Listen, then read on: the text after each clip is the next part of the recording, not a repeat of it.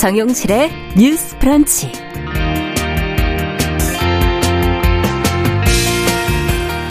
안녕하십니까. 정용실입니다. 초등학생을 대상으로 하는 전일제 돌봄 서비스 늘봄 학교의 운영 시간이 내년부터 단계적으로 확대가 된다고 하죠. 늘봄 학교가 본격 운영되면 초등학생들은 저녁 8시까지 맞춤형 교육과 돌봄 서비스를 받을 수 있게 됩니다. 자, 그러기 위해선 아이들 입장에서 정책을 좀 세심하게 살펴보고 부족한 부분을 좀 보완을 해야 할 텐데요. 자, 어떤 준비가 필요할지 함께 고민해 보겠습니다.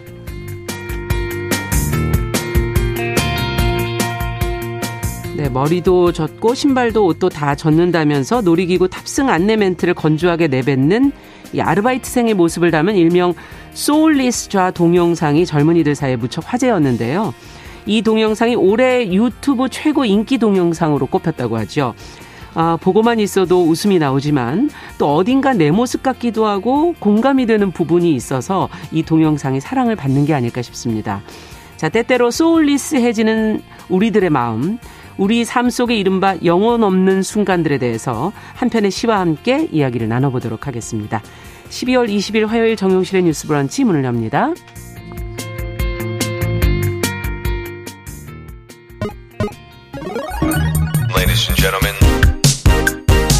새로운 시각으로 세상을 봅니다.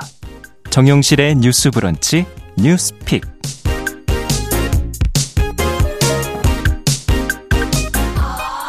네, 정용실의 뉴스 브런치 오늘도 청취자 여러분들과 함께하고 있습니다. 유튜브 콩앱 라디오로 들으시면서 실시간으로 의견 보내주시면 저희가 방송 중에 반영하도록 하겠습니다. 자, 첫번호 뉴스픽으로 시작하죠. 신보라 국민의힘 전 의원 어서 오십시오. 네, 안녕하세요. 네, 조성실 정치하는 엄마들 전 대표 어서 오십시오. 네, 반갑습니다. 자, 지난 15일에 윤석열 대통령이 이 국민 패널들과 함께 생방송으로 진행을 한 국정과제 점검 회의 리허설 장면이 지금 YTN 돌발 영상을 통해서 방송이 됐는데 어, 대통령실이 악의적인 편집이라면서 강경한 입장을 내놓았고 그 편집본이 그 이제 방송에서는 내려졌죠 지금 네. 현재는 어떤 영상이었고 또 이와 관련해서 어떤 상황이 벌어진 것인지 어 먼저 조 대표님께서 좀 정리를 해주시겠어요? 네, 음. YTN에서 아주 오랫동안 어, 이어왔던 프로그램이죠. 돌발 영상이라는 네. 코너 많이들 알고 계실 겁니다. 그런데 최근 생방송으로 진행됐던 국정과제 점검 회의와 관련해서 네. 이제 대통령과 장관이 이제 리허설을 하는 역할처럼 음. 대통령 대역에 사람이 앉아서 리허설을 했던 영상이 음. 돌발 영상의 일부로 나가게 되면서 논란이 일었습니다. 어, 이것과 관련해서 대통령실에서는 악의적인 이제 의도를 가지고 편집을 했다. 그리고 네. 이 부분에 대해서 책임자를 경질해야 한다는 명시적인 음. 어, 발표를 해서 좀 주목을 받고 있는 상황이고요. 네. YTN 자체에서는 이게 게시된 지 30분 정도 만에 이제 바로 내려간 걸로 알려져 있는데 영상을 내렸다는 네, 맞습니다. 이거 네. 관련해서 편집권이나 송출권이 없다는 것을 확인하지 못한 채 실수로 게시가 되었다. 그래서 이것과 음. 관련해서는 추가 조치를 하겠다라고 발표한 상황입니다. 네. 자, 이거 어떤 점에서 지금 문제가 된 것인지 하나하나 좀 들여다봐야 될 텐데 지금 동영상이 내려져 있기 때문에 어, 저 같은 경우도 자세하게 지금 확인을 하지는 못한 상태입니다. 네, 각 SNS나 이런 것을 통해서 음. 퍼나르는 것도 문제가 될 수 있기 때문에 이제 삭제해달라고 요청을 한 상황이거든요. 아, 그럼 다른 곳에도 지금 어, 동영상이 볼 수가 있는 곳이 없다는 얘기네요. 뭐 개인적으로 뭐 이렇게 주고받으시는 분들이 있을지는 모르겠지만 외에는? 이제 공식적으로 네. 사이트를 통해서 확인하기는 아. 점차 어려울 것으로 보입니다. 네. 자, 이걸 그러면 두 분께서는 어떻게 보십니까? 이, 어, 일단 대통령실에서 지적을 한 악의적인 편집. 어떻게 해석할 수 있을까요? 어, 우선 저도 이게 네. 송출된 지는 30분이 지나서 바로 이제 삭제 조치가 됐기, 때문에. 때문에 예.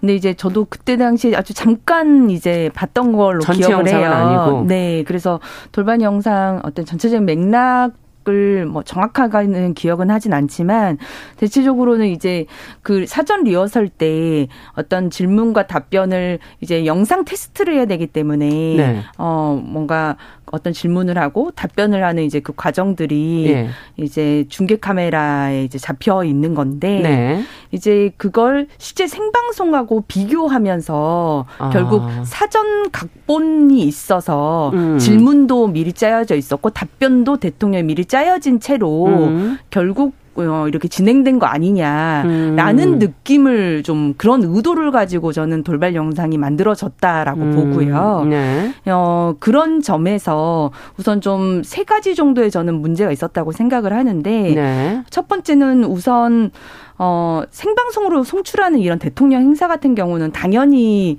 어, 그 영상 카메라만 당시에도 어, 중계 카메라만 10대 정도 됐다고 하고요. 원래 많이 쓰죠. 네, 그에 따른 마이크도 많고 네. 그 영상을 이제 생방송으로 송출하기 때문에 네. 송출하는 방송사도 12개 방송사에 아. 보내야만 했었다고 합니다. 네. 그렇기 때문에 그 음향 체크와 마이크 체크를 위해서 카메라 리허설이라는 걸 미리 네. 하죠. 예. 네. 그래서 그 카메라 리허설을 현장 그 찍은 장면을 그대로 음. 이제 테스트를 위해서 보냈던 건데 네. 돌발 영상팀은 그 영상을 녹화를 한 다음에 그 영상을 사용했다는 겁니다. 그게 관례적으로도 관행적으로도 없었던 일이고 음. 그건 테스트용 영상이 아니고 아 테스트용 영상이었던 거지 음. 공적 영상이 아니다. 음. 저는 그 점에서 음. 테스트용 영상을 공적인 영상으로 활용했다는 점에서 첫 번째 문제가 있다고 보고요.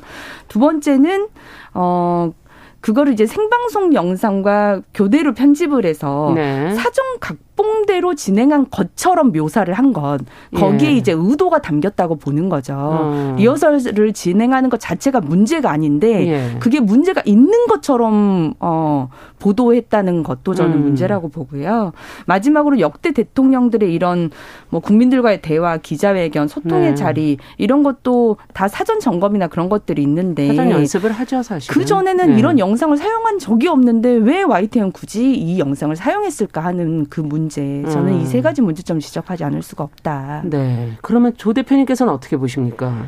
네, 저도 방금 신보라 의원님께서 말씀하신 것처럼 예. YTN이 왜 굳이 그 음. 영상을 사용했는가. 음. 그리고 30분 만에 이제 문제가 돼서 내렸는데 많은 분들이 확인을 했기 때문에 그 부분에 대해서도 음. 이제 책임을 져야 한다는 것이 사실상 대통령실의 입장이거든요. 네. 책임자를 경질함으로 인해서. 음. 근데 저는 그게 이 문제의 핵심이라고 생각합니다. 음. 그러니까 사실 어, 원론적으로 보자면 예. 이게 30분 만에 게시했던 거를 내린 것도 그렇고 음. 현재 그거를 가지고 이제 재가공을 하거나 하시는 음. 분들도 저작권법에 관련해서 조치를 취할 수 있으니까 주의를 음. 당부한 상황이기 때문에 음. 법리적으로 문제가 있느냐 없느냐를 따지고 들어가면 사실 좀 문제가 있다고 보고요. 네. 그래서 기본적으로 이게 어 사전에 리허설은 충분히 할 수도 있고 그렇죠. 그리고 그런데 사전에 리허설을 음. 이제 온에어가 되지 않은 상황에서 이제 촬영을 찍어, 했던 본에 이제 송출을 음. 하는 거에 있어서는 사전에 noti를 한다든지 동의가 어느 정도 음. 구해지는 것도 필요했다고 봅니다. 음. 그런데 저는 사실 이 문제를 전체적으로 한 발 떨어져서 봤을 때 가장 근본적인 거는 음. 이 영상을 저도 full 버전으로 확인은 못했습니다만 음. 일부 국민과의 대화해서 일부의 따옴표가 찍혀 있는 게 이 영상의 제목이었던 걸로 알고 있거든요. 네. 그래서 이 영상이 보여주고자 하는 거는 결과적으로 국민과의 대화라고 했지만 이제 국민과의 대화라고 하면 보통은 방송사에서 기획을 하고 진행을 해서 송출을 한다든지 예. 그래서 패널이나 이런 구성이나 질문을 받거나 이런 것들을 이제 대통령실이 관여하지 않는 상황에서 예. 기본적인 셋업은 사실 방송사나 예. 약간 독립적인 어떤 상징성을 갖고 있는 데서 진행을 하고 예. 그래서 자유롭게 정말로 즉흥적으로 대통령이 어떤 생각을 하고 있는 있는지 국민이 음. 볼수 있도록 하는 그 플랫폼이 되는 것이 국민과의 대화인데 네. 이번 행사를 진행하는 데 있어서는 음. 이제 엄선을 했다고 하지만 음. 사실은 각 부처에서 추천하거나 이제 어 받아서 명단을 음. 작성한 분들이 현장에 참석을 할 수 있었고 음. 그리고 이것과 관련된 뭐 편집이라든지 전체적인 진행을 사실상 대통령실이 좀 진행을 했기 때문에 음. 이 부분에 있어서 사전에 이제 리허설을 하고 또 리허설에서 나왔던 내용이 대통령이 실제로 일부 대역이 했던 내용과 비슷한 거의 유사한 발언을 하게 되는 이 과정을 보여줌으로써 음. 지금 대통령실이 국민들과 어떻게 보면은 어, 허심탄회하게 대통령이 정말로 무엇을 생각하고 있는지 음. 이제 소통하고 있지 못하다는 현실. 음. 그래서 그것을 일부 국민과의 대화라는 제목을 통해서 사실 보여주고 싶었던 것 같거든요. 네. 그래서 이 부분에 있어서 결과적으로 문제가 발생한 부분에 대해서는 음. 대통령실이 앞단 전단에 설명을 한 것처럼 음. 사실 사전에 이제 방송을 위해서는 일정 부분 리허설이 반드시 필요하고 그렇죠. 그거에서 음. 이제 촬영이 됐던 부분에 대해서 음. 송출된 것에 대해 유감을 표명한다 음. 정도까지만 발표를 했어도 전 좋았다고 봅니다. 그런데 음. 그것을 넘어서서 이것에 대해서 이례적으로 음. 굉장히 책임자에 대해서 문책을 요구하고 그리고 이것에 나아가서 악의적인 의도가 있다라고 이야기하는 것 자체가 지난 뭐 순방뿐만 아니라 그 간의 언론과 있었던 여러 가지 대척적인 구도를 음. 더 강화시키면서 사실상 그러면 언론이 할 수 있는 역할은 음. 가짜 뉴스를 만드는 게 아니라면 사실은 음. 합리적 의심이 들거나 국민들이 있어서 판단이 달라질 수 있거나 그리고 만평적 요소를 가지고 있는 부분들도 총망라해서 하는 것이 사실 저는 언론의 역할이라고 그렇죠. 생각하거든요. 네. 그런데 그 부분에 있어서 조금이라도 선을 넘어가거나 여지가 있거나 너희가 악의적인 요소가 있다라고 우리가 판단되면 그 부분에 있어서 우리는 칼같이 들어갈 거고 그리고 너희는 책임을 져야 할 거야. 음. 라면서 겁을 주고 있는 이런 모양새 이런 것이 저는 궁극적으로 대통령실에 대해서도 음. 국민들에게 부정 부정적 평가를 불러일으킬 수 있는 요소라고 봅니다. 음. 그래서 이거는 이거에 대해서 정말로 어떤 법리적 문제가 있었느냐의 문제와 음. 정치적이고 언론적인 관점에서 이 사안이 우리에게 어떤 메시지를 주고 있는가 음. 이거는 좀 분리해서 봐야 되는 문제라고 보고요. 네. 네, 거기에 대해서는 국민들 분들께서 판단하실 거라고 보고 있습니다. 네. 법적으로 볼 수 있는 부분이 있고 정치적으로 국민들이 판단하는 부분이 있는데 네. 그두 개로 좀 나누어서 볼 필요가 있다라는 얘기를 해주셨어요. 자 그렇다면 대통령실이 지금 요구하고 있는 책임 있는 자세라는 거는 어떤 걸까요? 어떻게 하면 될까요? 서로. 어, 우선 우선 명시적으로는 어 뭔가 윤리적으로 네. 책임 있는 자세가 요구된다 예. 이렇게 이재명 부대변인의 입을 빌어서 네. 지금 요구를 한 상황인데요. 우선 지금 YTN 그 돌발 영상 제작팀이 현장 리허설 영상을 활용한 음. 것에 대해서는 지금 어느 방송사도 어 이 문제에 대해서 두둔하고 있지는 않는 것 네. 같아요. 네. 그리고 어, 특히나 이제 중계 풀단 간의 그 원칙이 잘 룰이 음. 있었기 때문에 예. 아마 그 중계 풀단에서도 어, 지금 이 YTN 현장 중계팀에 대한 음. 일정 정도의 징계 조치 등을 좀 고민하고 음. 있는 것으로 알고 있습니다. 다만 YTN 측도 네. 삭제 조치는 했지만 그 영상에 대한 공지문에는 뭐 사과 일체 사과나 유감 표명이 좀 없었고 음. 구두로는 뭔가 지금 대통령실의 어, 사과라는 입장 표명을 한 것으로 전해진다라고는 하는데 정확한 입장이 전해지고 있지는 않는 것 같고요. 음. 그래서 저는 어 우선 보도국에서는 이걸 인지하고 삭제는 했는데 네. 그 돌발 영상 제작팀에서 이러한 결정을 한 사람들에 대한 어떤 그분들의 입장 표명 우선 확실하게 이루어져야 하는 것 아닌가라는 음. 생각이 들어요. 지금은 삭제 표, 삭제를 한 이후에 네. 아무런 이제 실제 제작팀의 어떤 입장이랄지 음. 뭐 유감 표명이랄지 이런 건 없는 상황이거든요. 음, 그렇군요. 어떻게 보십니까, 조 대표님께서는 이 문제를 지금 어 YTN의 그 대응에 대해서 지금 얘기를 해주셨는데. 네. 저는 YTN에서 이제 언론사들의 어떤 질의에도 그렇고 음. 그리고 이 부분에 대해서 좀 절차를 밟겠다. 음. 그리고 책임자에 대해서도 필요하다면 그러니까 필요한 부분을 음. 이제 책임을 지겠다라고 사실상 발표를 한 걸로 이해했고요. 네. 그리고 그 부분에 대해서는 사실 방송사가 결정할 일이라고 생각합니다. 그런데 이제 이 부분에 대해서 명확하게 대통령실이 이례적으로 아예 문책을 음. 사실상 요구하는 발언을 하는 것도 저는 부적절하다고 보고 그 부분이 그러면 책임자의 선이 어디냐를 음. 봤을 때 이제 지난 정권의 사실 사장으로 이제 취임이 됐던 부분들이라든지 현 사장과의 관계나 이런 것들이 또 일각의 언론에서는 그렇죠. 이제 수면 아래 갈등이 있다라는 네. 보도들도 나오고 있는 것으로 알려져 있는데 음. 그럼 책임자의 선이 사실 프로그램을 진행할 때 물론 이제 모든 거를 다 보고 하지는 하기는 어렵겠지만 음. 사후에 문제가 되면 윗단까지 당연히 올라가겠죠. 그렇죠. 근데 이제 음. 거기에 대해서 어느 선까지 책임을 이번 사태에 대해서 질 것이냐가 음. 어, 이 부분에 있어서 사실상 어떻게 보면은 어, 언론과 지금 대통령실과의 관계 설정에 있어서도 음. 저는 미묘한 기싸움처럼 보이고 있고 그리고 결과적으로 그런 영향을 줄 수도 있다고 보거든요. 네. 그래서 이 부분에 있어서는 분명히 이제 법적으로나 그리고 도의 그러니까 언론사에서 이제까지 해왔던 관행적인 부분에서 벗어난 부분이 있다면 그 부분에 대해서 내부적으로 음. 이제 책임을 질 수는 있지만 그것이 결과적으로 대통령실에서 어, 문책을 하고 요구를 했기 때문에 그것을 떠 안아서 음. 수행하는 방식으로는 저는 이루어져서는 안 된다. 그래서 YTN 자체에서 음. 구성원들이 여기에 대해서 판단을 하고 음. 그 부분에 있어서 이것이 언론사로서의 어떤 공정한 룰이라든지 음. 도의적인 부분에 우리가 책임을 지는 정도에서 이것을 매듭 짓겠다라는 약간의 주도적인 독립성이 보여야 그 부분에 있어서 어떤 언론사에서 보도를 하더라도 음. 현재 대통령실에 대해서 서로 간에 균형하고 견제하는 역할을 하고 있구나라는 것에 대한 국민들의 신뢰를 이어갈 수 있지 않나. 네, 네 언론사 네, 주체적으로 좀 해야 된다. 이 부분은 신보라 의원께서는 어떻게 보세요? 저도 동의는 네. 하는데 예. 우선 당장 그 일요일 날 그렇게 삭제 조치한 이후에 지금 예. 뭐 2, 3일 정도 지난 이 상황에서 YTN이 보여준 어떤 태도나 음. 이런 게 대통령실에서는 봤을 때 음. 책임 있는 조치로 연결되지 않는다는 느낌을 받았기 때문에 어제 이재명 부대변인의 음. 그 발언이 있었던 것으로 보여요. 네. 실제 그 방송사에서 그 보도 어, 보도국가 제작국 음. 차원에서 이런 일이 어떤 상황에서 발생이 됐고 음. 그러면 그에 따른 어, 조치에 대한 그 나름대로의 방송사도 그 음. 프로토콜이 있을 텐데 어, 실은 그 삭제 조치만 하고 나서 일련의 과정은 이 애프터에 관한 과정은 없는 것 음. 같은 거죠. 음. 그래서 어, 이러한 것들을 명시적인 요구까지 나오게 된 게 아닌가 싶기도 저는 합니다. 저는 좀 그분에 음. 대해서 의문이 있는데요.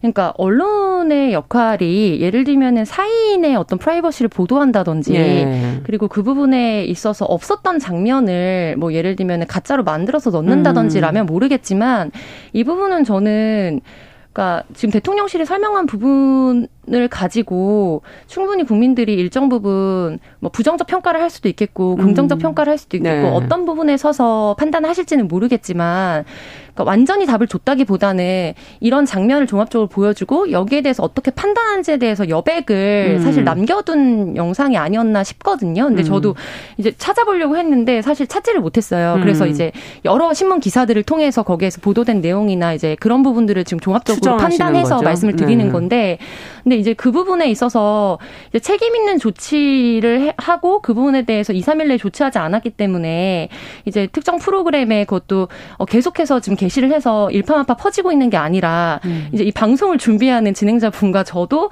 지금 찾으려고 하는데 쉽게 이제 찾기 어려운 없어요. 상황까지도 예. 이제 최종적으로 예. 정리가 되어가고 있는 상황에서 대통령실이 이 부분에 대해서 언론이 이런 식으로 대응하면은 책임을 묻겠다. 음. 더 강력하게 여기에 대해서 음. 책임지는 자세를 보여라라고 요구하는 모, 모양이 저는 이거는 개인 사적인 영역은 아니잖아요. 음. 그래서 이제 기본적으로 이 내용이 얘기하고 싶었던 것도 결과적으로 좀 더 이제 허심탄회하게 음. 많은 국민들과 또 정말로 어, 날것 그대로의 대통령의 생각을 보고 싶다라는 음. 부분에 대한 국민들의 요구가 있을 거라고 생각했기 때문에 그 부분에 있어서 사실 돌반 영상의 형태로 이걸 보여줬다고 생각해서 음. 이제 그런 부분에 있어서는 이제 책임을 지는 형태에 대해서 판단을 대, 그 언론사에서 해야 되는 거지 음. 대통령실에서 계속해서 추가적으로 이 부분에 대해서 책임을 어디까지 졌는지 네. 더 져야 된다라고 얘기하는 것이 좀 이렇게 좋게 보이지 않습니다.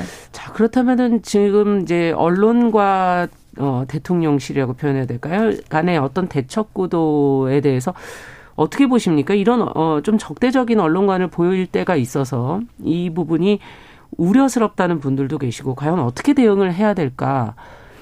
어, 저는 대통령실도 음. 상당한 부담감을 안고 지금 대응을 하는 것이라고 생각해요. 네. 그런데 그게 왜 유독 윤석열 정부에서 유독 그 그러니까요. 비속어 논란도 그렇고 예.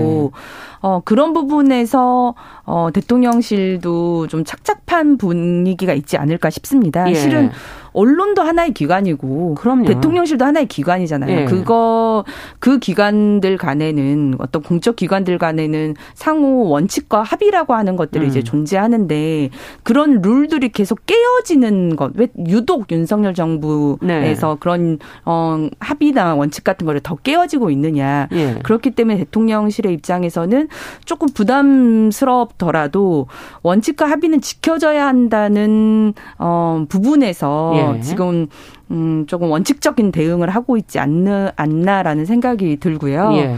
어 우선 그 어, 이런 사전 점검회의 같은 경우도 사실상 이제 국민 패널이 100명 이렇게 참여하게 되어 있고 음. 그 차지 일정 정도 틀은 이미 짜여져 있는 그렇죠. 겁니다. 다만 그 100명의 패널 그리고 3대 국정 개혁 과제 점검이라고 하는 주제가 예. 우선은 어 틀이 있는 거기 때문에 그 틀 안에서 격이 없는 소통을 한다는 예. 어 것인데 그 최소한의 틀마저도 이제 짜여진 각본이라고 매도하는 것 예. 그런 게 이제 대통령실 입장에서는 이런 국민과의 소통자를 폄훼하는 것으로 어 읽혀지는 게 답답한 것이고 네. 그걸 이해할 수 없고 그런 이제 테스트 영상까지도 그런 의도에 음. 어 활용했다는 점에서 음. 어, 이 부분에서 원칙적인 대응이 필요했다라고 판단을 했던 것으로 보입니다. 네.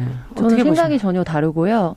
왜냐하면 어 지금 이것이 단순히 예를 들면은 이 100명의 패널들을 누가 추천했느냐 네. 그리고 이것이 정말 짜여진 각본이었느냐 라는 이 하나의 사건으로만 볼 수는 저는 없다고 봅니다. 그러니까 음. 지금 이번에 YTN이 올렸던 게시물을 제가 풀로 확인하지 못했고 음. 그리고 이것과 관련해서 뭔가 그런 과정상의 진짜 위법적인 부분들이 있었기 때문에 그 음. 모든 것을 이제 옹호하려는 거 잘했다라는 평가는 아니지만 음. 그럼에도 불구하고 지금 우리가 놓치지 말아야 되는 거는 대통령 이제 순방기 탑승도 그렇고 음. 거기에서 또 특정 언론사 몇몇과의 이제 대담이나 이런 부분들도 그렇고 대통령이 취임했을 당시에 이제 언론들과 허심탄회하게 얘기하겠다. 뭐 김치찌개 얘기라든지 음. 이런 것들을 하면서 많은 대화를 할 것처럼 했지만 사실 그 이후에 여러 과정들에서 음. 현장에 있는 언론인들이 이제 많은 부분 실질적으로 허심탄회하게 대통령과 소통하고 있지 못하다고 느끼기 때문에 그런 문제의식의 연장선상에서 사실은 이런 이제 코너들도 나오지 않나라고 저는 보고 있는 부분도 분명히 있고요.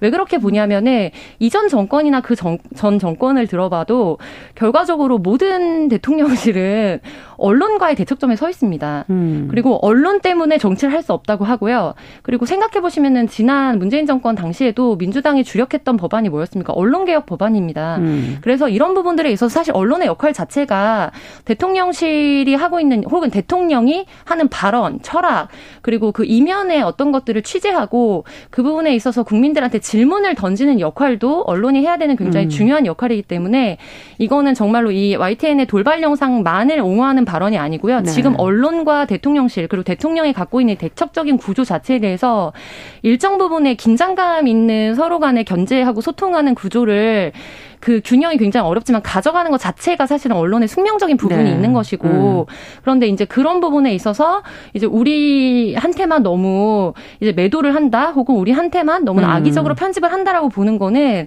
사실상 결국에 저는 그렇게 보진 않거든요. 그 전에 있는 정권이나 그 전전의 정권에 있어서도 계속해서 언론 간에 일정 부분 계속해서 대, 대결 구도 간에 음. 있었고 없었던 영상을 가져다가 쓰는 건 아니잖아요. 음. 뭐 어, 이제 욕설 논란이라든지 이런 부분들이나 이런 것들도 그래서 그 부분들에 대해서 만약에 해석에 논란들이 있다면 사실은 대통령 자체도 그 발언이나 철학적인 부분을 충분히 다시 숙고하고 그 부분에 대해서 어떻게 그러면 조율하고 어, 건전한 의사소통을 할 수 있을까에 대해서 방법을 음. 더 다른 전향적인 방법에서 찾을 필요가 있다고 봅니다. 얘기가 한 분은 지금 이 사건을 중심으로 얘기하시고 네. 이제 네, 지금 조 대표님께서는 좀 더 크게 여태까지 전체적인 네네. 맥락에서 지금 보시면서 언론에 대한 태도를 지금 얘기하시는 건데 그렇다면 앞으로 어떤 점을 서로 좀 보완해야 될까요? 지금 지적은 충분히 나온 것 같고 한마디씩 좀 정리를 해 주시죠. 그래서 예. 저는 윤석열 정부 들어서 실은 없었던 도어 스태핑이라는 음. 제도도 음. 만들어서 소통을 강화했었고 예. 실은 이런 점검회의도 어떤 국민과의 소통의 자리잖아요. 직접적인. 그렇죠. 저는 어, 이 틀에 이 틀을 더 확대하는 건 바람직하다. 예. 어떤 보완이 필요할지는 솔직히 좀 의문입니다. 지금 네. 언론과의 관계나 이런 부분에서는 보완해야 될 부분은 아, 없을까요? 당연히 이제 예. 견제와 균형이 필요하니까. 중요하지만 네. 어 팩트를 중심으로 한 보도가 우선이 돼야지 음. 언론이 가짜 뉴스의 선봉장에 서면 안 되는 거잖아요. 음. 저는 이 이번 맥락은 좀 그 부분이 중요했다라고 생각합니다. 음. 네. 어떻게 보십니까, 조 대표님께서는? 저는 저는 이제 관련해서 대통령과 음. 직접 면담하는 기자들이나 이렇게 이제 질의를 받고 할 때 사실은 네. 사전에 질의를 이제 조율한다든지 아니면 음. 이런 것들을 다 전적으로 없애고 정말로 허심탄회하게 음. 이제 대화를 해나가는 것, 음. 무언가 먹고 이제 시간을 보내는 거가 네. 중요한 게 아니라 기자의 본질은 사실은 질의하고 답을 받는 거잖아요. 그렇죠. 그래서 그 부분에 대해서 사실 문턱을 확 낮춰야 음. 기자들이 그 부분에 대해서 현장 기자들이 신뢰를 가질 수 있고 음. 윗선과의 어떤 어떤 갈등의 구조보다도 현장에서 뛰는 기자들이 그 부분에 대해서 대통령에 네. 대한 기본적인 신뢰가 생겨야 할 것으로 보입니다. 신뢰 관계를 형성하자 이런 얘기를 해주셨어요. 자, 11시 30분부터는 일부 지역에서 해당 지역 방송 보내드리고 저희 뉴스픽은 지금 뉴스를 한 개밖에 전하지를 못했습니다. 두 번째 뉴스 이어서 전하겠습니다.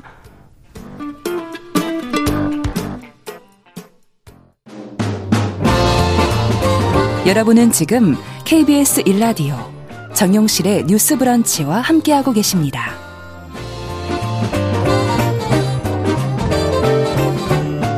네, 뉴스피 계속 이어가겠습니다. 이제 두 번째 뉴스로 좀 건너가겠습니다. 첫 번째 뉴스에서는 두 분의 말씀을 들으면서 아마 국민들도 무엇, 무엇을 좀 더 생각해야 될지, 무엇을 더 중점적으로 보셔야 될지를 좀, 어, 느끼시라고 그냥 저, 관, 제가 관여하지 않고 많이 말씀하실 수 있게 시간을 좀 드리다 보니 많이 시간이 좀 들었고요. 자, 두 번째는 2025년부터 지금 초등학생 돌봄 서비스가 확대된다는 소식이 들어와 있는데 이 내용을 먼저 좀 들여다보면서 제대로 될까 한번 점검을 한번 해봤으면 좋겠습니다. 네. 정부와 국민의힘이 지난 18일에 고위 당정 협의회를 열고 초등 늘봄학교 확대 운영 방침을 밝혔는데요. 네. 초등 늘봄학교는 희망하는 모든 초등학 생에게 방과 후 교실과 돌봄을 제공하겠다는 취지의 초등 전일제를 음. 새롭게 바꾼 명칭입니다. 네. 당정은 연내 추진 방안을 마련해서 내년 하반기부터 시범 운행 운영을 하겠다. 할 계획인데요. 네. 어, 우선 기존 방과후 돌봄은 초등학교 저학년 3학년까지만 그렇죠. 집중해 돼 있었는데 이제는 1학년부터 6학년까지 학생에게 다, 다 확대를 하고요. 예. 아침 저녁 음, 돌봄 모두 신청할 수 있게 되고 아침이라 그러면 학교 시작 전에 네 맞습니다. 아. 2025년부터 이제 본격화되는 건데요. 예. 최대 여, 저녁 8시까지도 맞춤형 교육 돌봄 서비스를 받을 수 있게 됩니다. 음. 그래서 관계부처하고 협력을 통해서 이 내용들을 어, 확대하겠다는 방침입니다. 네. 돌봄 서비스가 부족하다는 지적은 뭐 저희 방송에서도 여러 번 했었기 때문에 근데 이제 어, 저녁 8시까지 모두가 다 해당이 되는 것인지 양육자 사정상 피치 못하는 경우에만 지금 돌봄 서비스를 받는 것인지 또 이런 서비스를 보편화하는 게 아이들한테는 어떤 영향을 미칠지 뭐 이런 것도 한번 생각을 해봐야 될 것 같은데요. 두 분께서 먼저 의견을 좀 주시죠. 네, 이번 초등 놀봄학교 도입권과 네. 그다음에 유보 통합 관련돼서 추진을 하겠다라는 발표 저 적극적으로 환영하고요. 어. 그리고 2025년에 전적으로 도입할 수 있도록 하겠지만 내년부터 이제 단계적으로 도입할 수 있도록 시도하겠다라는 것도 긍정적으로 운영. 보고 있습니다. 네. 그래서 이 부분에 있어서는 이제 그 사실상 우리가 학원을 많이 보내고 있는데 학원을 보내는 음. 당사자 부모들의 입장을 들어보면 이제 안 반길 것 같은데요. 학원 보내시는 분들 입장에서. 네, 그런데 역설적으로 네. 인지적 학습 때문에 이제 어떻게 보면은 이런 입시 준비 때문에 학원에 보내시는 분들도 계시지만 아. 일정 부분에는 어린이집이 굉장히 저녁 7시까지 사실상 운영이 되고 그 연장 음. 운영도 가능하거든요. 네. 그런데 초등학교 1학년에 들어가면 12시 1시에 학교를 하기 때문에 아. 그 부분 부분에 있어서 공백이 6시간, 7시간을 학원 뺑뺑이를 돌려서 같은 센터 안에 학원에서 한 권으로 인계가 되거나 음. 가장 인기가 있는 곳은 학교 앞에서 이제 승차를 시켜서 다른 학원에 있는 선생님의 손까지 인계해주는 라이드 서비스를 해주는 태권도장이나 이런 데가 굉장히 인기입니다. 어. 네, 그래서 이런 돌봄의 수요 때문에 안전에 대한 문제 이런 부분 때문에 학원을 불가피하게 보내시는 그렇군요. 분들도 꽤 많기 때문에 그 부분에 있어서 원하는 가정과 어린이의 음. 경우에 이제 학교에서 늘본 교실을 이용할 수 있도록 하는 거는 굉장히 긍정적으로 보입니다. 네. 근데 이제 다만 중요한 거는 음. 이것을 학교 운영 단위에서 말씀하신 것처럼 그러면 몇 명이 수용, 수용이 가능하냐 이런 거는 아직 결정되지는 않았거든요. 어. 근데 이제 고용 주체 누가 돌볼 것이냐가 중요한데 그렇죠. 고용 주체가 학 다, 학교별로 이렇게 되는 경우가 많습니다. 방과 후 교사라든지 그럼 이제 처우 문제나 무엇보다 고용 안정성이나 이런 문제가 있고 음. 학교별로 편차가 생기기 때문에 어느 학교에 다니냐에 따라서 굉장히 이게 가변적이 될 수밖에 없습니다. 아. 그래서 이거를 좀 안정적으로 운영하기 위해서는 교육 당국이나 적어도 시도교육청 단위에서 이것을 통합적으로 운영할 수 있는 일부 부처를 신설한다든지 예. 그리고 고용 구조를 그렇게 이어간다든지라는 방식으로 해서 뭐 자격이나 그다음에 이거 교육 관련된 부분들도 좀 더 강화를 하고 예. 그래서 좀 믿고 맡기면서 아이들이 학교에 계속 머무르고 또 그곳에서 자유롭게 활동할 수 있도록 하는 시스템으로 안착을 해 나가기를 음. 바라고 있습니다. 지금 이게 교육부가 주체가 네, 되는 네, 거죠. 맞습니다. 네, 원래 돌 돌봄이 또 어, 보건복지부에도 일부 그거는 이제 유치원생 영유아, 같은 영유아를 네. 대상 연령이 정해져 있는 거죠.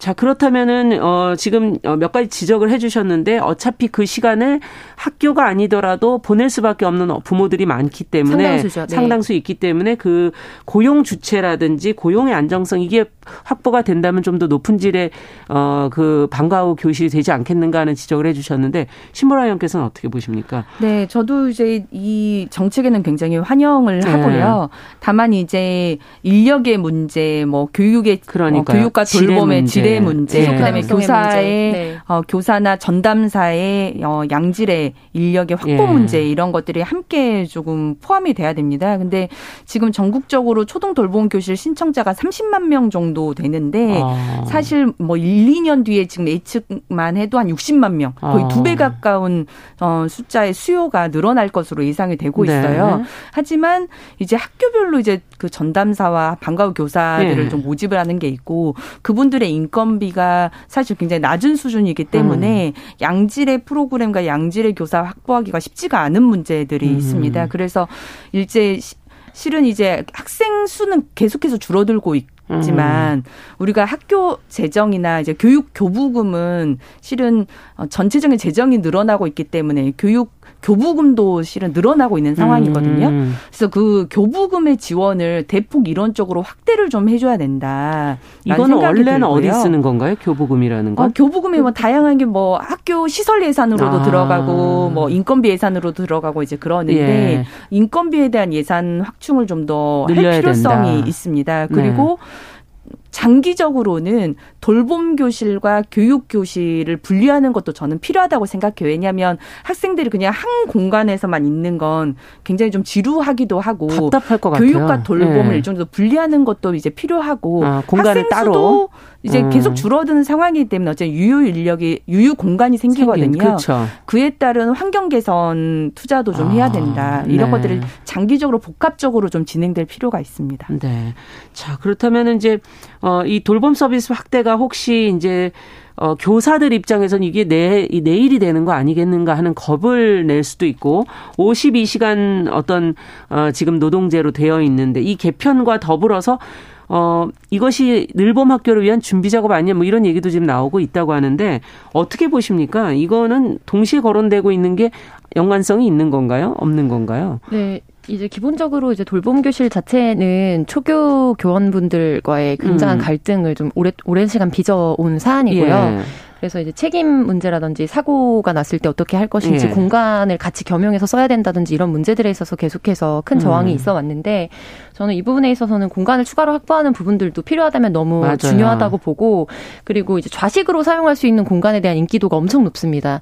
입식 네네 네, 좌식으로 네. 돼 있는 공간은 엄청 압도적으로 경쟁률이 높은 걸로 알려져 있거든요. 아. 같은 학교에도 좌식이 가능한 데가 있고 입식으로 있어야 있고. 되는 데가 있고 하니까 그래서 이제 공간 문제는 그렇게 해결되겠지만 사실 학교는 전 적으로 학생 중심으로 사실은 그렇죠. 이루어져야 되고 안전이나 이런 초교생들의 기본적인 걸 생각했을 때 음. 당연히 학교 내에서 이제 교원과 이제 돌봄 선생님들 간의 어떤 이런 어떤 어려움의 문제들은 시스템적으로 우리가 전차 점차적으로 문제가 이제 최소화되거나 음. 없도록 해결하는 방식으로 하되 그것 때문에 이거 정책들이 지연되는 일은 없어야 된다. 음. 그리고 노동 시간 관련해서는 사실 기본적인 거는 부모들이 이제 아이들 아이들과 집에 와서 같이 저녁을 먹을 수 있는 구조가 되는 겁니다. 그렇죠. 그런데 늘봉 교실을 제공하면서 이전보다 훨씬 더 노동 시간이 더 늘어나는 형태로 간다. 음. 이 부분은 오히려 이제 재정이나 아이들의 행복도나 그리고 음. 가정에서의 부담이나 교원들의 뭐 지금 갖고 있는 부분에 있어서도 많은 부분 우리가 우선순위에 있어서 좀 공감하기 어렵겠죠. 그래서 음. 노동 시간의 문제가 점차적으로 우리가 기본적으로 가족이 같이 최소한 저녁을 먹을 수 있는 구조로 가되 그 부분에 있어서 필요한 실질적 필요에 대해서 음. 이제 지원을 해주는 형태로 정착이 돼야 할 것이다 이렇게 음. 보고 있습니다. 어떻게 보세요, 신무라 의께서 네, 저도 지금 얘기하는 그 주 52시간제 음. 개편이 기본적인 방향 노동 시간 늘리기 위한 것이라는 지적은 네. 동의하기 어렵고요. 음. 결국 돌봄 서비스 서비스와 그 노동 시장의 어떤 유, 연성 그래서 음. 내가 근로하는 시간을 내가 선택할 수 있는 방향으로 장기적으로 가야만 아이들과도 함께 보내는 시간을 늘릴 수 있는 음. 거잖아요. 음. 그래서 그거는 돌봄 공백을 최소화하는 것과 노동 시간을 좀 더 유연하게 가는 것은 함께 양립할 수 있는 음. 일이다라고 네. 생각을 합니다. 네. 자, 오늘 뉴스픽은 여기까지 듣도록 하겠습니다. 조성실 정치하는 엄마들 전 대표 그리고 신보라 국민의힘 전 의원 두 분과 함께 했습니다. 말씀 잘 들었습니다. 네, 감사합니다. 감사합니다. 남성의 입장에서 여성의 입장을 이해하는 그래서 사실 이 역지사지의 태도가 한국 사회로 지금 필요한 것이 아닌가. 그 어떤 사람들은 삼루에서 태어났으면서 자신이 삼루타를 친 것처럼 생각하며 살아간다라는 음. 말이 있어요. 해충이다, 이충이다. 이거는 네. 순전히 사람의 그 아. 그 잣대로 이야기를 하는 거예요. 음. 곤충이 우리 사람보다 몇 억 년 먼저 지구에 나왔거든요. 세상을 보는 따뜻한 시선. 정용실의 뉴스 브런치.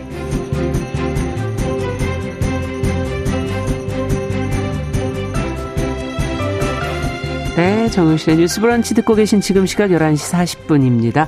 자, 이번에는 시인의 시선으로 뉴스와 세상사 좀 들여다보죠. 시시한가. 오늘은 어, 격주로 방송을 하고 있습니다. 방수진 시인 잘해 주셨어요. 어서 오세요. 네, 안녕하십니까? 네, 어떤 뉴스를 저희 같이 들어볼까요? 네, 연말이 가까워지면서 한 해를 돌아보는 뉴스가 많이 나오지 않습니까? 네. 네 그 중에서도 재미있으면서도 좀 같이 생각해 볼 만한 뉴스가 있어서 어. 골라봤습니다. 올해 가장 인기 있었던 유튜브 동영상은 무엇이었을까요? 예. 앞서 유... 제가 말을 했는데. 유튜브... 마이크를 조금 더 가까이 써주시겠어요? 네. 유튜브가 올해 얼마 전에 2022년 인기 동영상 및 크리에이터 결산을 발표했는데요. 네네. 그 결과를 봤더니 1위는 아이돌도 정치인도 아닌 일반인이었습니다. 야, 다, 다 안 보고 지금 우리만 보겠다 이거네요. 젊은 분들은 아마 다들 아실 텐데요. 바로 소울리스좌라고 불리는 놀이동산 직원의 동영상입니다. 이 직원은 놀이기구 탑승 안내 멘트를 마치 랩처럼 뱉어내는데요. 네. 이 내용을 들어보신 적 있으실 것 아, 같습니다. 아, 네, 머리 젖습니다.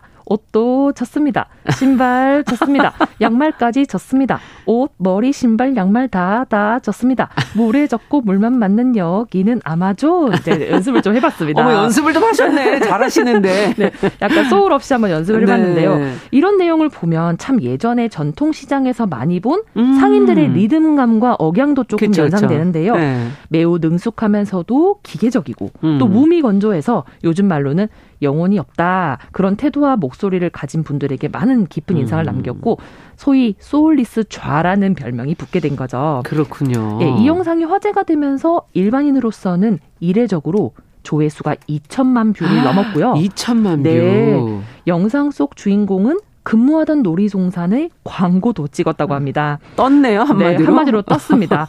또 다양한 매체들이 그 주인공을 인터뷰하기도 했는데요. 네. BBC 코리아에서 사람들이 자신의 영상을 왜 좋아하는 것 같은지라고 물어보는 질문에 나온 대답이 참 인상적입니다. 음. 영혼 없는 눈빛인데 일은 조금 열심히 잘하는 것 같은 현대 직장인의 아. 모습이 보여서 동질감을 좀 느끼시지 않았을까 싶다라고 음. 대답을 했는데요. 여러분은 어떻게 생각하시는지 좀 궁금해요. 네. 그래서 오늘 이 시간에 소울리스좌의 인기와 소울리스라고 불리는 음, 이 태도. 에 대해서 음. 한번 얘기를 나눠보려고 합니다. 야, 2천만 뷰 엄청나고 그럼요. 영혼은 조금 없는 눈빛이긴 한데 일은 조금 열심히 하는 것 같고. 네. 자, 이거 처음 봤을 때는 그냥 저는 웃기기만 했거든요. 네. 근데 이게 자꾸 방송 준비하시면서 여러 번 보셨을 거 아니에요? 네, 맞습니다. 어떤 매력이 있다고 느껴지셨나요? 아, 보면 볼수록 음. 참 명작이다 이런 명작이다. 생각이 네, 명작이다 이런 생각이 드는데요. 네. 소울리스좌의 영상의 매력을 몇 가지 네. 정리해 보자면 첫 번째로 뛰어난 박자감을 들 수 있습니다. 아. 소위 일정 레벨 이상의 실력을 가지고 있을 때 가지고 논다 이런 말을 쓰는데요. 정말 soulless좌의 랩 실력은 박자를 가지고 논다 이렇게 표현할 어. 수 있을 만큼 생기 있는 센스를 자랑한다. 저는 이렇게 판단하고 있고. 그렇군요. 두 번째는 좀 적절한 몸놀림입니다. 이게 음. 박자와 완전 똑같은 움직임이 아니라 아슬아슬 박자와 줄달 줄다리기를 하는 듯한 그 봄바람 봄바람 같은 움직임. 예, 요런 게 랩과 합이 좀잘 맞는다고 그렇군요. 생각이 들고 무엇보다 이 놀라운 작사 실력 빼놓을 수 없겠죠. 그 어미의 통일성이 아주 중독성이 있습니다. 랩처럼 그러니까 뒤팀 말고 후렴구가 맞는 거군요. 있습니다, 졌습니다. 뭐 이런 니다의 통일성으로 구성된 랩이 이 국문과 출신으로서 굉장히 인상 깊은 수준급으로 보여졌고요. 네. 마지막으로 soulless좌의 가장 중요한 특징이죠. 졸린 눈이 인상적입니다. 음. 적극성과 열정을 모두 걷어낸 듯한 담백함. 이것이 담백함. 이, 네, 1위를 네. 차지할 만한 매력 포인트가 아닐까 생각해 봤습니다. 듣고 보니까 정말 분석이 뛰어나시네요. 몸놀림, 네. 박자감, 네, 그다음에 수준급인 랩 실력, 그다음에 네. 졸린 눈. 네. 네. 이 soulless라는 말이 요즘에 이제 직장인들 사이에서 꽤 많이 퍼져 있는데 네. 이거 어, 왜 그렇다고 보시는지 그리고 이 soulless라는 걸 한번 좀 정의부터 먼저 내려봐야지 얘기가 되지 않을까 싶거든요. 저는 soulless를 자발적 무기력의 상태 아. 혹은 선택적 담백함 이라고 정의 내리고 싶습니다. 어. 이게 soulless라는 말이 soul이 영혼이고 less가 없다라는 없다. 뜻이잖아요. 네. 근데 이게 피동형이 아니라 능동형이라는 것에 핵심이 있다고 봐요. 능동형이라는 그러니까 즉 무엇에 의해서 영혼이 없어 보이는 게 아니라 음. 내 스스로 그걸 원해서 그런 상태에 있다는 거죠. 아. 즉왜 그러면 그런 상태를 선택하느냐? 선택했냐? 이유는 여러 가지 있겠지만요. 저는 가장 간단한 비유로 겨울잠을 자는 동물을 상상해 보시면 좋을 것 같아요. 왜요? 이 겨울잠 자는 동물들은 음. 다음 해에 쓸 에너지 비축을 위해 일부러 겨울 내내 잠을 자잖아요. 그럼요. 소울리스자들도 사실 필요한 순간에 에너지를 끌어쓰기 위해서는 평소에는 좀 적정 수준의 영혼 영혼 없음으로 음. 일한다. 이렇게 저는 볼 수 있다고 보고 굳이 애쓰지 않아야 할 상황에는 잔잔한 물결처럼 떠 있는다. 저는 이렇게 생각합니다. 아. 아주 최소한의 부력으로. 이야, 그러니까 이 상황은 내가 지금 그렇게 전심전력 해야 될 때냐 아니냐를 판단한 거다. 네, 저는 그렇게 보고 그래서 있습니다. 선택적인 담백함이다. 네. 이렇게 얘기를 하신 거고 자발적인 무기력이다. 네. 아, 그럼 이걸 좀 시적으로 소울리스를 표현할 수는 없을까요? 우리말로 뭐 좀 바꿔볼 수는 없어요? 아, 아, 잠시 말씀드렸던 것처럼 이 잔잔한 물결처럼 최소한의 부력으로 저는 그저 앞으로의 가능성을 아껴두는 중입니다. 저는 이 소울리스자에게 당신은 음. 뭐 하고 있나요? 라고 물어보면 이렇게 답을 할 것 같아요. 아, 이렇게 아껴두고 있는 거예요. 앞으로 네. 가능성을 위해서. 네. 그러면 요즘 사람들 사이에서 이 소울리스라는 상태, 이 태도가 왜 퍼지게 된 걸까요? 이건 좀 분석을 들어가 봐야죠. 그럼요. 예. 예전 항공인들 사이에서 가장 많이 들렸던 말이 빨리빨리 음. 였다면 저는 요즘 가장 많이 음. 듣는 말은 야 적당히 해가 아닐까 싶어요. 아. 여기서 적당히 하라는 것은 사실 대충 대충이라는 말이라기보다는 네. 너무 무리하지 마. 너무 음. 큰 열정을 쏟지 마라는 말과 좀 더 상통하는 것 같습니다. 그러니까 왜 무리하지 마, 열정을 쏟지 말자는 생각을 하게 됐을까 그러니까, 왜 이렇게 됐을까요? soulless의 음. 반대말이 이제 소울 충만이라고 본다면 음. soulless는 아이러니하게 이 소울 충만에서 비롯된 말이 아닐까 싶었어요. 음. 이 놀이동산 직원의 인터뷰에서 그런 말이 나오지 않습니까? 본인의 모습이 현대 직장인의 모습을 대변하는 것 같다. 음. 직장인들 입사 초기에 누구나 소울 충만한 모습입니다. 그렇죠. 업무 정말 열심히 해요. 예. 그런데 소울 충만하게 업무를 임해도 그에 합당한 대우를 받지 못한다던가 아니면 업무에 너무 많은 기운을 쏟다 보니까 음. 정작 자신의 워라밸을 지키지 못한다든지. 그렇죠. 업무의 기력을 모두 소진해서 취미생활 하나 즐길 여유가 없어진다 하는 상황을 음. 직접 겪게 되다 보니까 아 직장은 직장일 뿐 내 삶이 아니다. 너무 무리할 필요는 없다. 적당히 하자라는 마인드에 soulless좌들이 생겨난 것이 아닐까 아. 제 나름의 분석을 한번 해봤습니다. 예, 막 분석을 우리가 하고 있는 사이에 막 분석들을 올려주고 계신데 박지현님께서는 이제 우리 모습 같아서 웃프다. 음. 2161번님 soulless좌 짱이다. 음. 유성환님께서는 soulless좌가 조용한 퇴사랑의 연관성이 있는 거 아니냐. 오, 네, 아주 그러니까 회, 이 조용한 퇴사도 약간 거리를 두는 거죠. 음, 맞습니다. 회사하고 어, 일과 나 음. 사이에 어떤 거리를 두는 건데 음. soulless도 약간 그런 거 아니겠느냐라는 지금 지적도 해주셨는데 어, 영혼이 없다고 해서 soulless 그게 최선을 다하지 않는다는 뜻은 아니다. 네. 예. soulless좌 본인의 지금 그렇게 얘기한 거죠. 네. 그리고 최적의 효율을 찾아서 일한다. 이런 뜻이다. 이렇게 최적의 효율. soulless라는 것을 이게 지금 이제 어 그 본인이 이렇게 얘기를 했는데 어떻게 생각하세요? 그걸 장단점을 한번 장점도 있을 것 같아요. 살아가는데 모든 걸 다 힘주면서 살 수는 없는 거니까. 맞습니다. 예. 말씀드렸다시피 soulless의 장점은 최소한의 부력으로 몸을 물에 띄운 자세와 같다. 제가 음. 이렇게 설명을 드렸는데 그렇기 때문에 큰 정력과 에너지를 소비하지 않아도 생활이 가능합니다. 음. 그리고 관심도 자체를 담백하게 줄이니까 외부의 공격에도 큰 타격을 입지 않아요. 음. soulless좌 본인도 언급했듯이 soulless가 아무나 되는 것이 아니다. 오히려 부단한 노력이 필요하다. 아, 이거, 그렇죠. 이것도 쉬운 거 아니에요? 맞습니다. 예. 엄청난 노력을 통해서 일정 수준 이상의 능력치에 도달해야 소울이 없이도 몸이 기억해서 일을 음. 할수 있다는 거죠. 그런 그렇죠, 그렇죠. 의미에서는 그렇죠.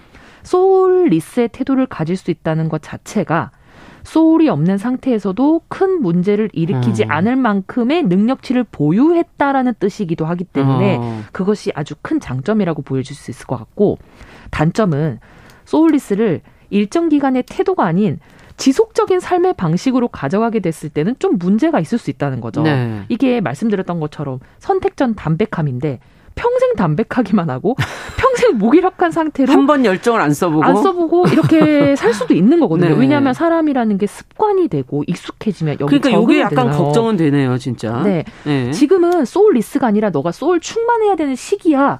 인데 음. 관성적으로 soulless의 태도로 계속 일관한다면 이건 정말 원하는 결과를 얻지 못하는 상황이 될 수도 있다는 아. 거죠. 그러면 이제 개인적인 얘기로 좀 가보겠습니다. 네. 방수진 씨는 어떨 때 soulless 상태가 되시는지. 네. 예? 참 일상에서 또 이런 분을 만날 때 있을 거 아니에요? 네, 정말 많죠. 이럴 때는 어떤 생각을 하시는지. 저도 예전에는 참 소울 충만한 사람이었다고 생각합니다. 저도 이렇게 soulless좌가 되지는 않았었던 것 같은데 예. 틈틈이 저는 soulless좌의 상태를 스스로 선택을 합니다. 왜냐하면 어, 언제? 크게, 크게 두 가지 볼 텐데요. 예. 첫 번째는 회사에서 업무를 수행할 때 업무가 너무 많은데 그걸 매번 소울 충만한 상태로 일을 하면 사실 일찌감치 아. 지쳐버려요. 그렇기 예. 때문에 soulless 상태를 사실 기본값 디폴트로 보고 음.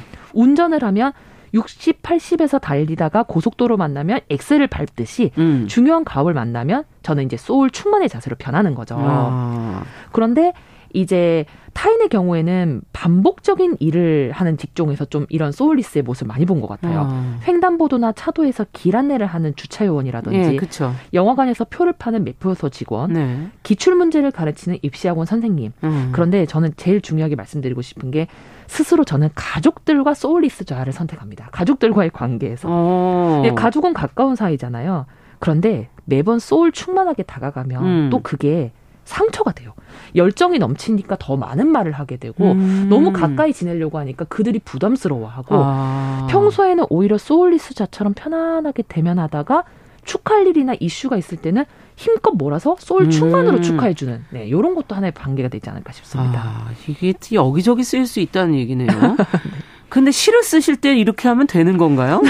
네, 맞습니다. 이 시를 쓸 때 너무 soulless가 되는 건 좀 그렇죠. 그런데 시인들은 대부분 시를 쓸 때는 너무 소울 충만해서 사실 문제라고 볼수 음. 있죠. 영혼과 너무 가까이 있기 때문에 오히려 너무 소울 충만하게 작업을 하다 보면 감정에 제 스스로가 다치는 경우가 많아요. 음. 그 감정에 다시 천착해서 헤어나오지 못하는 경우도 많고 음. 시가 감정의 장르이긴 하지만 너무 거기에 천착해 버리면 감정을 승화시키지 못하고 배설하는 경우에 그렇군요. 그치지 않기 때문에 저도 앞으로는 좀 소울 충만의 시인에서 soulless의 시인으로 좀 변모를 연구해 보고자 합니다. 아.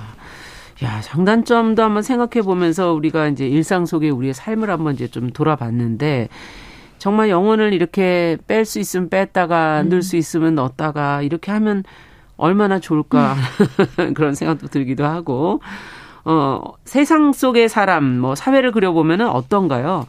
지금 우리의 모습은 전체적으로는 아 참 만약에 그런 기술을 연마할 수 있다면 사실 저는 영혼을 음. 장착하고 빼는 여, 어, 기술을 무엇보다 제일 먼저 배우고 싶어요. 음. 왜냐하면 요즘 세대들이 가장 힘들어하는 부분 중에 하나가 다양한 상황을 맞닥뜨리면서 겪는 감정적 문제이지 않습니까? 그렇죠. 그런데 이게 만약에 영혼을 뺐다 입었다 할 수 있는 옷 같은 존재라고 생각한다면 음. 어, 오늘 좀 스트레스 받을 것 같은데 하면 모자를 벗듯이 가고. 영혼을 싹 벗고 그리고 저 사람과 소통하면 좀 상처받을 때 하면은 음. 또 영혼을 벗고 음. 오늘 너무 힘들 것 같은데 하면 아예 옷걸이에 영혼을 걸어두고 입고 오지 않는 겁니다. 옛날에 무슨 그 뭐 간을 빼놓고 온 그 거북이가 생각납니다. 맞습니다. 아예, 아예 무서운 상황이면 네. 간을 빼놓고 오는 예. 네. 영혼이 없으니까 스트레스도 상처도 제 몸을 그냥 통과해서 사라지지 않을까요? 음. 그러니까 옷 오히려 영혼을 입을 자리 벗어주고 올 자리만 선택하게. 그러니까 내가 어떤 자리는 입어야 되고 어떤 자리는 음. 벗어야 된다. 이 선택만 현명하게 할 수 있다면 인생 살아갈 때 이것만한 스킬이 없을 것 같습니다. 그러니까 요즘이 그만큼 힘들다는 정말 많습니다. 얘기겠죠. 네, 스트레스로 극단적 선택도 예. 많이 하고 우울증이나 음. 우울감에 빠지시는 분들도 많기 때문에. 음. 자 그렇다면 여기에 어떤 시를 어, 가지고 답을 주시겠어요? 네. 뭐 답이 될런지는 모르겠지만 제가 이 soulless좌 음. 중에 한 명으로서 soulless좌의 어떤 생각과 이런 것들을 음. 좀 와닿을 수 있는 그런 내용을 좀 준비해 봤는데요. 네. 이방원 어의 하여가 우리 교과서 공부하면서 많이 배웠던 이방원의 하여가 작품 준비했습니다. 너무 예전에 역사책에서 본 것 같은데. 맞습니다. 읽어드리고 마저 네. 말씀 나누도록 하겠습니다.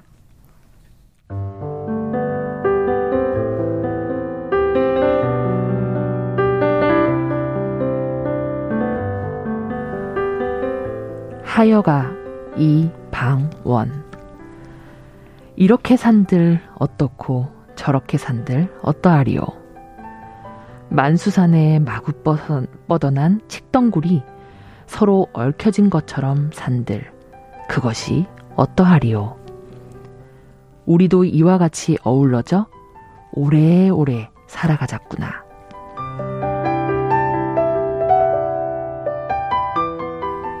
이건 너무 정치적인 시 아니에요? 이게 고려의 중추적인 네. 충신인 정몽주를 회유하기 음. 위해 이방원이 지었다는 시조로 많이 알고 계시잖아요. 그렇죠.